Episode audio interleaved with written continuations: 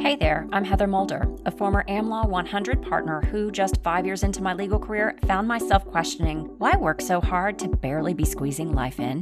So that I wouldn't become yet another attorney burnout statistic, I decided to redefine success on my terms from the inside out, which is what enabled me to build a profitable legal practice while navigating my way through the challenges of two kids and two bed rests, the 2008 financial crisis, and a battle with breast cancer. What I learned is that you can build a successful legal career without sacrificing your health or personal happiness. And I'm on a mission to help you do exactly that. Join me each week for practical, unfiltered advice on how to successfully navigate the challenging legal market and succeed in both law and life. This is the Life and Law Podcast. Well, hello there. This is Heather Moulder. Welcome to the Life and Law Podcast. And today we are going to kind of follow up from our conversation last week with Marianne Lee on overcoming common business development challenges. And if you haven't listened, definitely go back and listen to that. I'll put a link in the show notes. We're going to talk about something that keeps coming up uh, with questions that I'm receiving from potential clients and clients that I'm having, and that is how to grow your business during a recession. Now, I know there's some debate as to whether we're technically in a recession, at least at the time I'm actually recording this. And regardless of whether we are or not, it is clear that we are in tougher economic times and that there may be some tougher times to come. And it can be really hard to grow your business in that time period. For some of us, it's not. It actually increases business. For others, it drastically reduces business.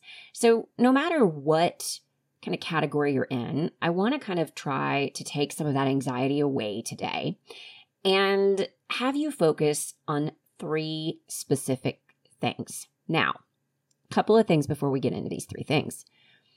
Growing your business in a recession really isn't all that different than growing your business during good times. And in fact, the way that I teach business development and talk about how to go about it works. it works whether times are really great or times are really tough.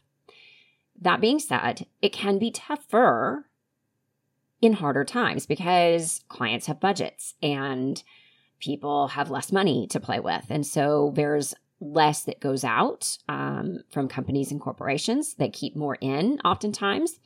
And then people are just a little more stingy about what they want to pay for. So it does get a little bit harder. But if you're doing it the right way, you can still grow a thriving practice. You can still keep what you have and even grow from there. And I know this because I did it. So if you do not know my story, uh, just a quick recap so that I don't bore those that do know it. I made partner in January of 2008 as a corporate finance attorney. And if you remember anything about 2008, that is when everything crashed. Now, interesting side note the business that I was in, what I did as a lawyer at that time was structured finance. And some other types of lending work, but I would say 80% of my practice was structured finance. That market it actually was already crashing at the time that I made partner. It was clear to me a couple of months prior to that what was going on. And in fact, it was really clear what was going to happen the summer before. We all knew what was coming. And by the time I'd made partner, it had really started. A lot of people who weren't in the market that started the whole crash um, didn't really see it as drastically until later that year when the stock market went crazy. But I was already starting to see it and I was really nervous. I made partner with a couple of key clients. I did have a very small book of business of my own that I was really proud of. And every bit of that business was gone by the end of that year. I only did a couple of things for them that first quarter and then it pretty much went away. So I had very little to do during the first year I made partner. And I became primarily a service partner for others in other areas of finance where they were dealing with workouts, bankruptcy work, that kind of a thing. So by the end of 2008, it was very clear that the work I had been doing for a number of years up until that point was not coming back anytime soon.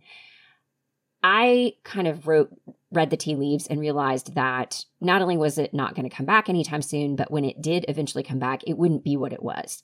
And I wanted out. I wanted to do something different. Now, I didn't pivot in a way where I wasn't doing finance anymore. I just pivoted into another finance practice. I decided to do asset based lending and started to grow my practice in, you know, I made that decision. I guess I could say it was done towards the end of 2008 and into the beginning of 2009 and I had to start from scratch. I had nothing at that point. I had no real contacts in that area and I it was hard.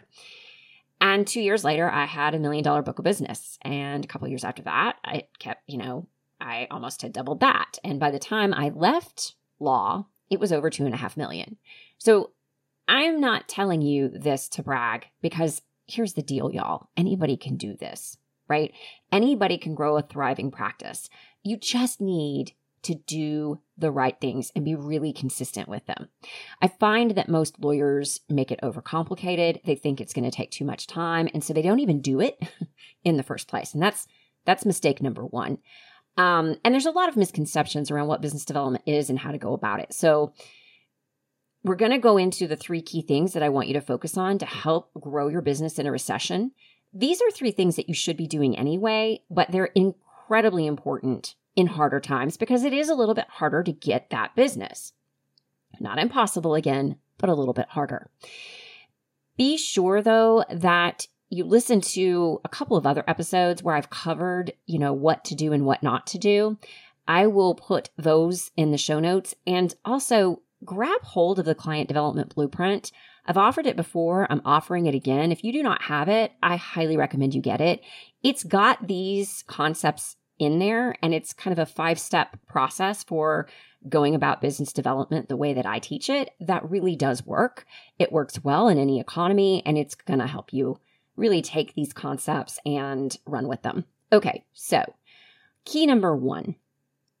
Key number one is to be authentic. Be authentic.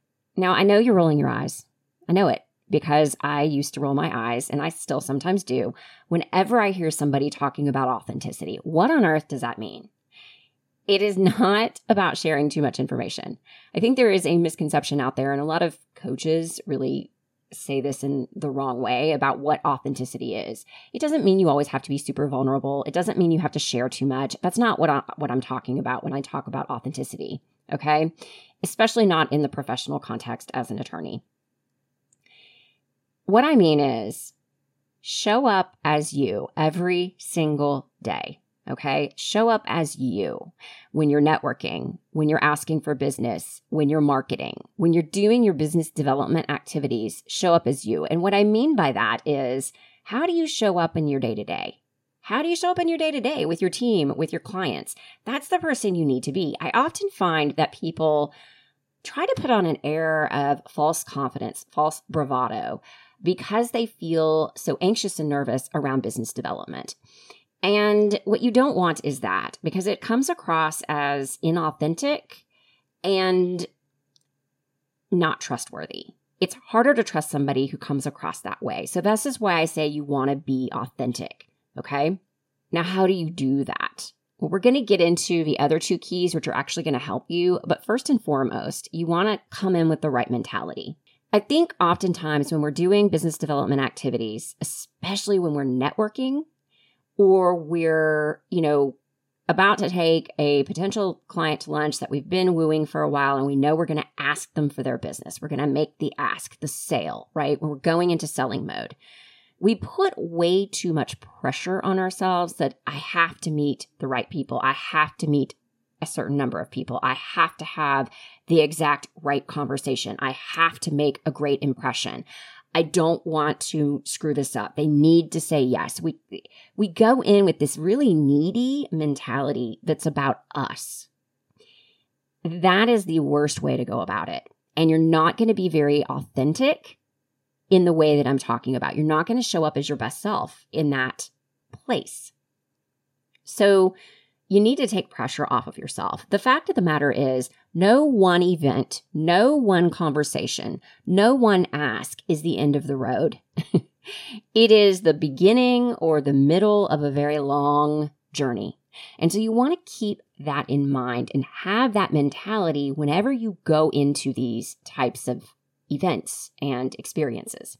The other thing that I would say is it's okay to feel a little bit nervous. That's actually really normal. You would be kind of abnormal if you never got nervous in those scenarios.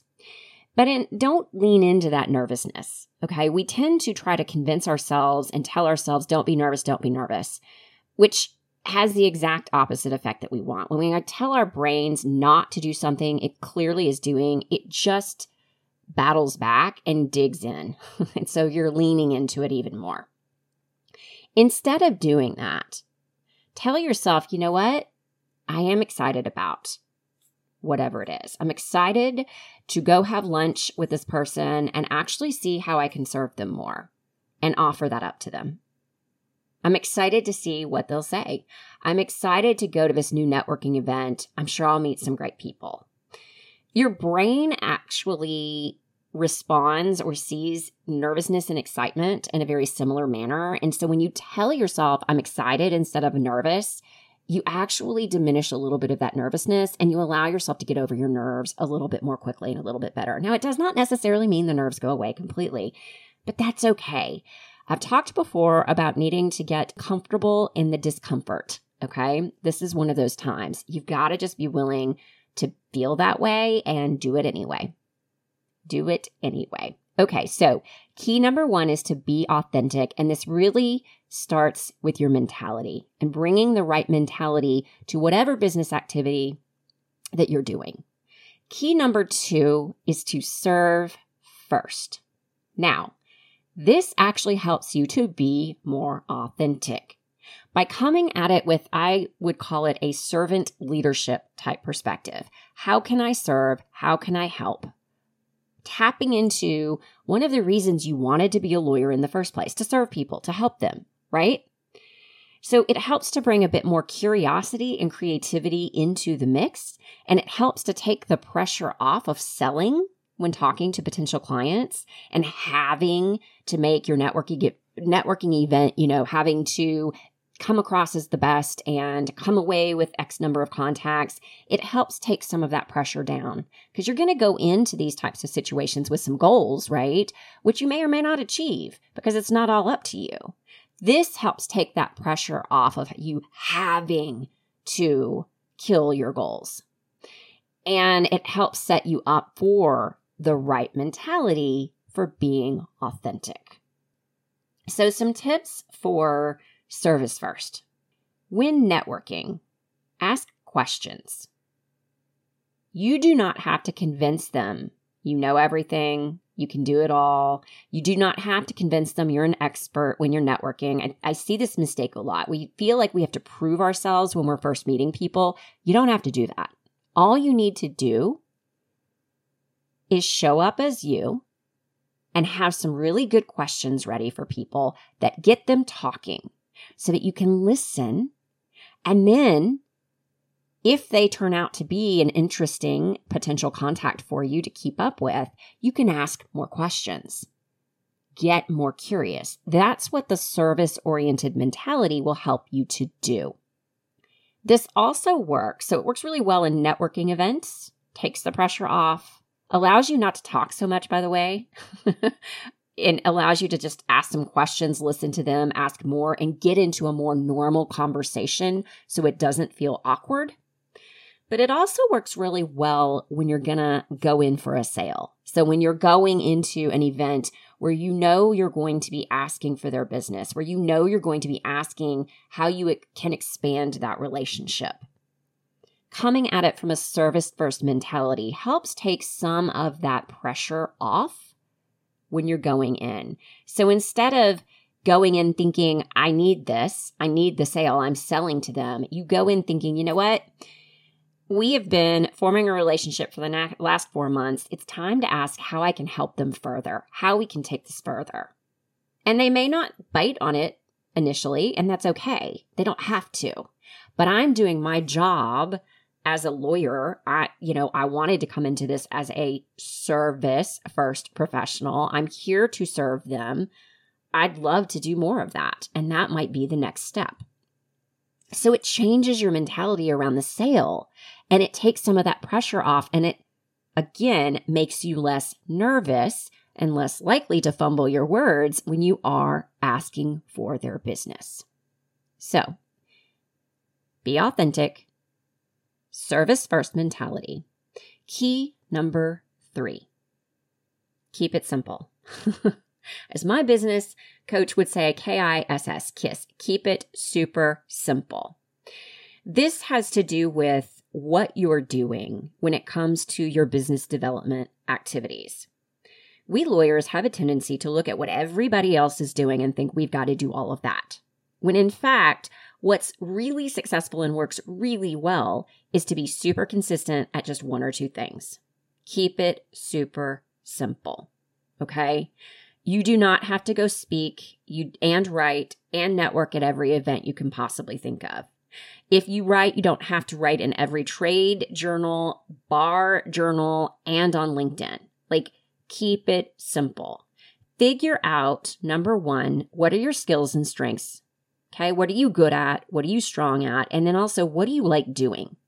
Okay. And pick one main marketing activity based on that, just one, and start there and be consistent. So if you enjoy writing, write. If you'd prefer to speak, speak. If you like speaking, but you don't like to speak in really big kind of, you know, um, settings, it, you like a more intimate group, find a smaller professional association that you could maybe regularly do something for them.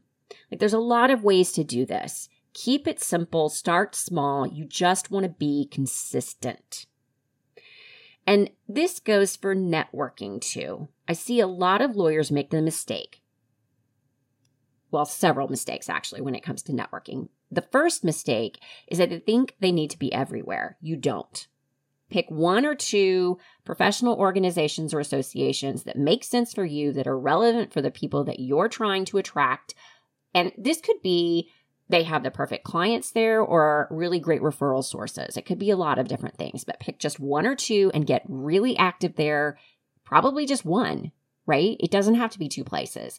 Somewhat depends on your practice area, but do not overextend yourself and get really active there and network. Or if you like to speak, instead of joining and getting really active in an association, piggyback your speaking with your networking. So go to places where, again, relevant people are going to be. There's no point in speaking somewhere where nobody is relevant. you speak there and then you network after. You don't have to then go network in a million other places. Keep it super simple. So that applies to kind of how you combine networking with your marketing efforts. Okay. And then how you go about starting the networking. It also applies, and this is the second mistake that I see when it comes to your follow up. You do not have to follow up with every person you meet. Let me say that again. You do not have to follow up with every person that you meet. The whole goal of going to networking events is to find the right people. If you don't find the right people, you don't need to follow up with them. Okay.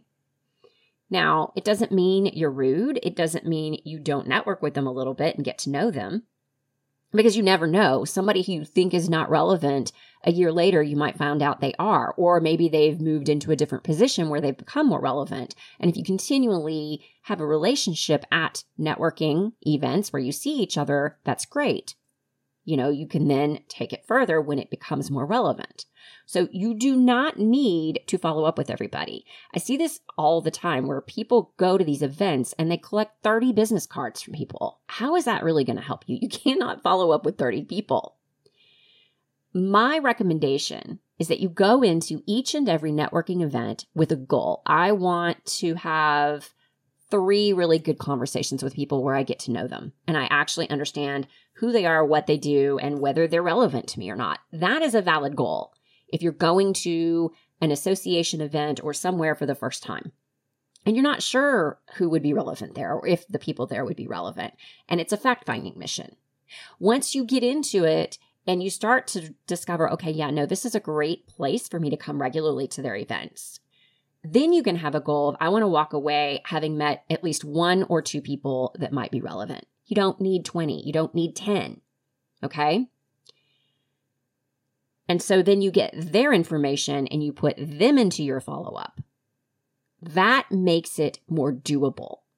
Now, something to note I have a tool to help you determine who you should be following up with and how often to follow up with them.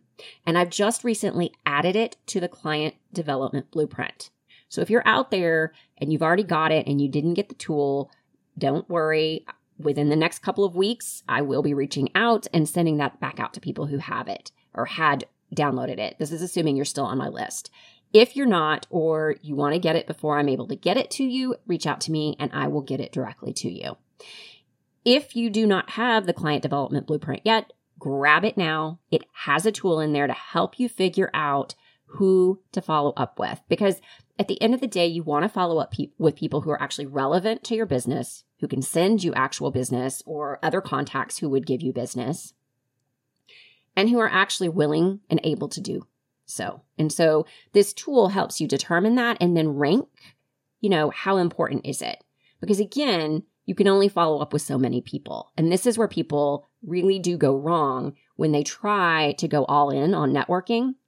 They go out, they network like crazy, they come across come away with all these contacts, and then they try to follow up with everybody consistently, and it's just impossible. So you need to be able to narrow it down and then kind of revisit that every I say quarterly to 6 months to kind of re-rank people and move forward. All right. Let's recap very quickly. The three keys to growing your business in a recession or any difficult economy, which also will help you grow your business anytime, is to number one, be authentic. Be you. Don't put too much pressure on yourself. Don't be needy. Just be there as your authentic self as you show up with your clients. Key number two, come from a place of service first. It will help you be more authentic and it will help you network much more effectively and make a sale without fumbling those words. Key number three, keep it super simple. Just one or two main activities that you can stay consistent with. Don't overdo it with networking. Yes, you need to network, but keep it simple. Make sure you are very focused, laser focused on the right people and being consistent with them, not a million different people. Okay, that is it for today. We will be back in next week with a guest, another guest interview. Bye for now. Are you tired of barely squeezing life in, thinking, shouldn't there be more to life than this? Do you want to get to the next level, but without losing yourself in the process? Are you ready to start thinking and doing differently so that you can stop doing the same things over and over and over, hoping for a different result? If any of this speaks to you and you're ready to do something about it starting now, book a call with me to find out how I can help.